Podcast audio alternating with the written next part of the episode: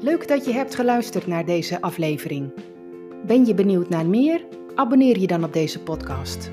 Dat kun je doen door bij Apple Podcast op het plusteken rechtsboven te klikken, dan zie je volgen. Bij Spotify door linksboven op het knopje volgen te klikken. Wil je meer weten over mij of wil je een gesprek met mij aanvragen? Bel me of stuur een e-mail. Mijn contactgegevens staan op mijn website annewiekebemiddeld.nl. Tot de volgende aflevering.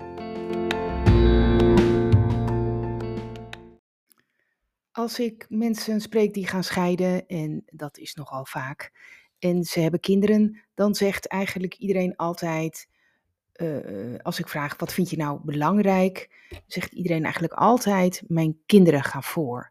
Daar doe ik alles voor. Als er iemand iets moet inleveren, wat dan ook, dan doe ik dat wel, maar niet mijn kinderen, want ik wil voor hun gewoon het allerbeste. Dat is natuurlijk ook een heel erg goed uitgangspunt. Het is, ehm, ja, het is ook heel natuurlijk dat je goed voor je kind uh, wilt zorgen. Je wilt niet dat je kinderen niets overkomt. Hè? Daar, daar bescherm je ze al voor vanaf dat ze geboren worden. En uh, je wilt natuurlijk ook dat ze goede wortels krijgen, goed kunnen uitvliegen, zich goed kunnen ontwikkelen. Um, ja, en daar wil je je gewoon je uiterste best voor doen. Um, nou ja, dan weet je natuurlijk ook dat communiceren heel belangrijk is. Dat is al zo in je relatie. Uh, ja, om een relatie in stand te houden is communiceren met je partner natuurlijk echt heel belangrijk. En ja, dat is niet zo eenvoudig als het lijkt. Als je iemand vraagt, vind jij uh, communicatie belangrijk? Zegt iedereen, ja, tuurlijk. Maar goed, hoe doe je dat? Hoe doe je dat goed? En ja, dat moet je ook ergens hebben geleerd natuurlijk, van je ouders, van anderen, in een opleiding of gewoon door ervaring, hè, door het mee te maken, heel veel vallen en opstaan misschien. Uh, maar ja, laten we wel wezen, communicatie blijft moeilijk, want veel mensen gaan ook uit elkaar, omdat ze elkaar niet meer goed begrijpen of heel anders aankijken tegen wat is nou goed communiceren. Hè, en wanneer ben je daar tevreden mee? Vaak vindt de een de communicatie uh, heel minimaal of zo slecht dat het echt een reden is voor hem of haar om te gaan scheiden, terwijl de ander daar helemaal geen probleem mee heeft. Hè, die is best te, tevreden met hoe het gaat. Ja, en dat is natuurlijk ook heel persoonlijk. Dus zo zie je maar, communicatie is heel gecompliceerd en ja, ingewikkeld, maar wel heel belangrijk. Nou, ja, waar ik het nu over wil hebben is hoe kun je met je kinderen nu goed communiceren tijdens de scheidingsprocedure, uh, tijdens het hele scheidingstraject? Um, ja, en trouwens ook uh, daarna. Um, nou, en dan wil ik het graag heel praktisch en hanteerbaar maken. En dan zul je ook merken dat het helemaal niet zo moeilijk hoeft te zijn. Met wat tips die je kunt toepassen, kun je best een groot effect zien. En um, daarom wilde ik ook deze podcast eigenlijk eerst noemen: kies je voor de moeilijke of de makkelijke weg. Um, want ja, zo zie ik het gewoon. Maar goed, dat vond ik iets te abstracte titel, dus ik heb er toch uh, weer wat anders van gemaakt. Maar ja, wat is nou de, de moeilijke weg hierbij? Ja, naar mijn idee is dat, dat je wel merkt en voelt dat je misschien wat anders moet communiceren met je kind, meer of minder. Uh, dat je er ook zorgen over maakt. Uh, maar ja, ja, je doet er eigenlijk ook niks aan, want ja, wat moet je dan doen? En trouwens, je hebt al genoeg aan je hoofd. Ja, en dat noem ik de moeilijke weg, want je krijgt er wel zorgen en twijfels bij, maar er gaat niets beter. Ja, je hebt ook de makkelijke weg. Uh, dat is gebruik de tips die je zo meteen hoort. Dan heb je gewoon minder zorgen hierover. En je merkt ook dat het contact beter gaat. En dat is niet alleen fijn voor je kinderen, dat is natuurlijk wel het allerbelangrijkste, maar het is ook fijn voor jezelf.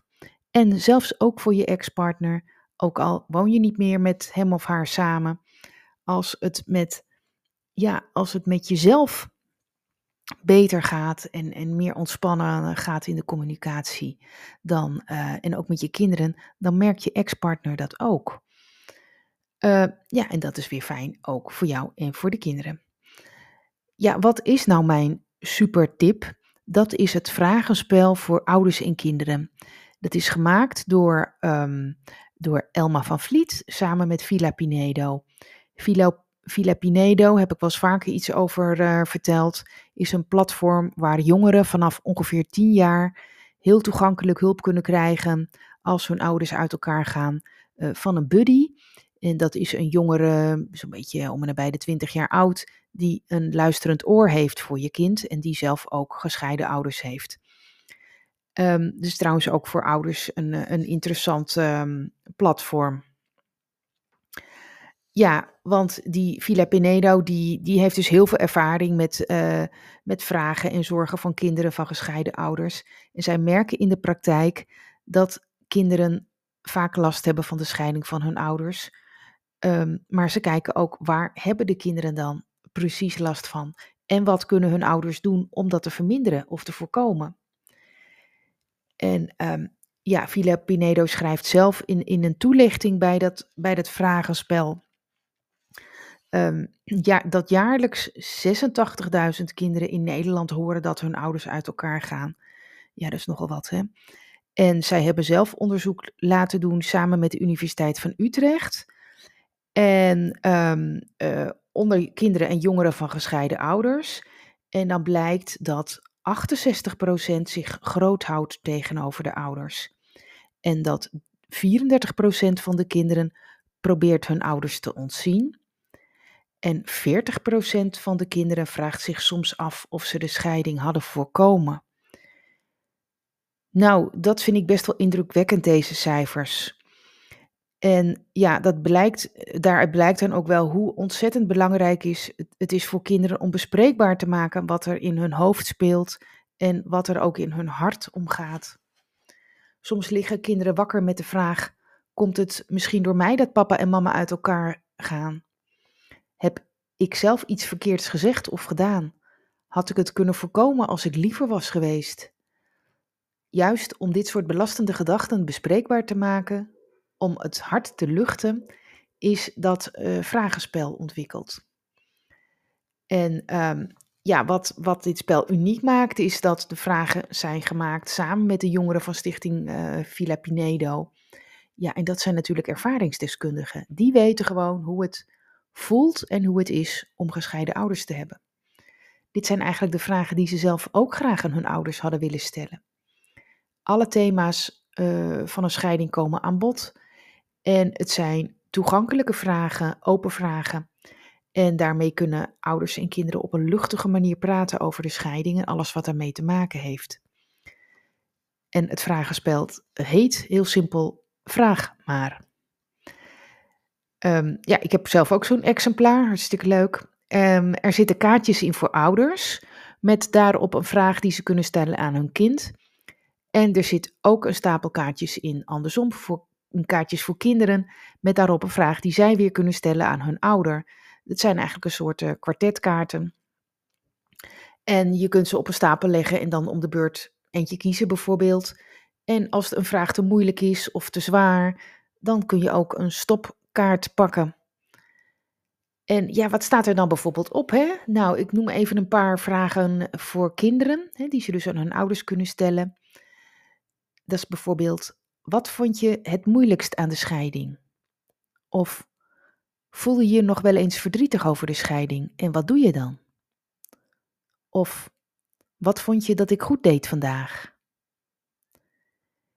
En uh, ja, wat zijn dan voorbeelden van vragen voor ouders? Dat zijn bijvoorbeeld: wat vind je fijn als je bij mij bent?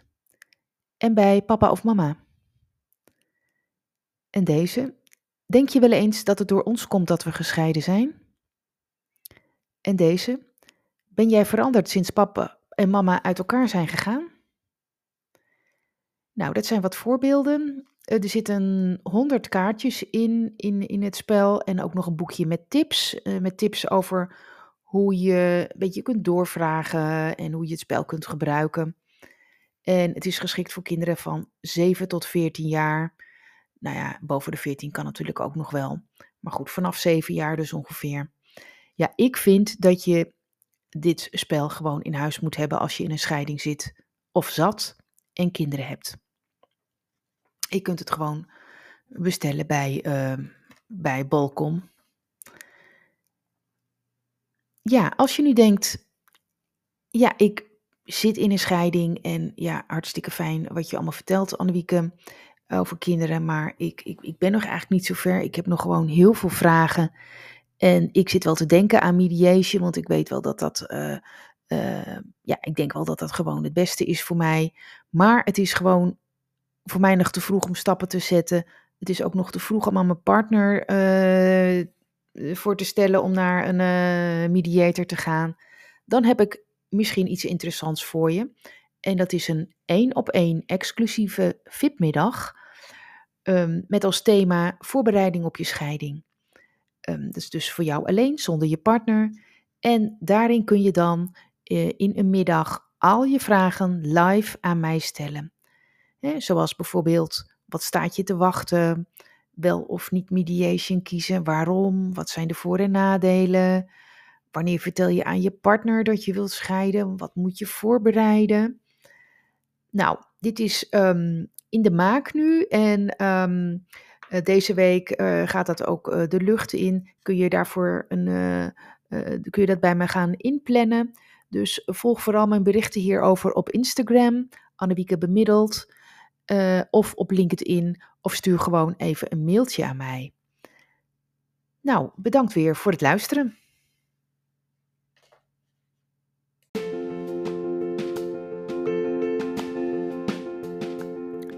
Leuk dat je hebt geluisterd naar deze aflevering.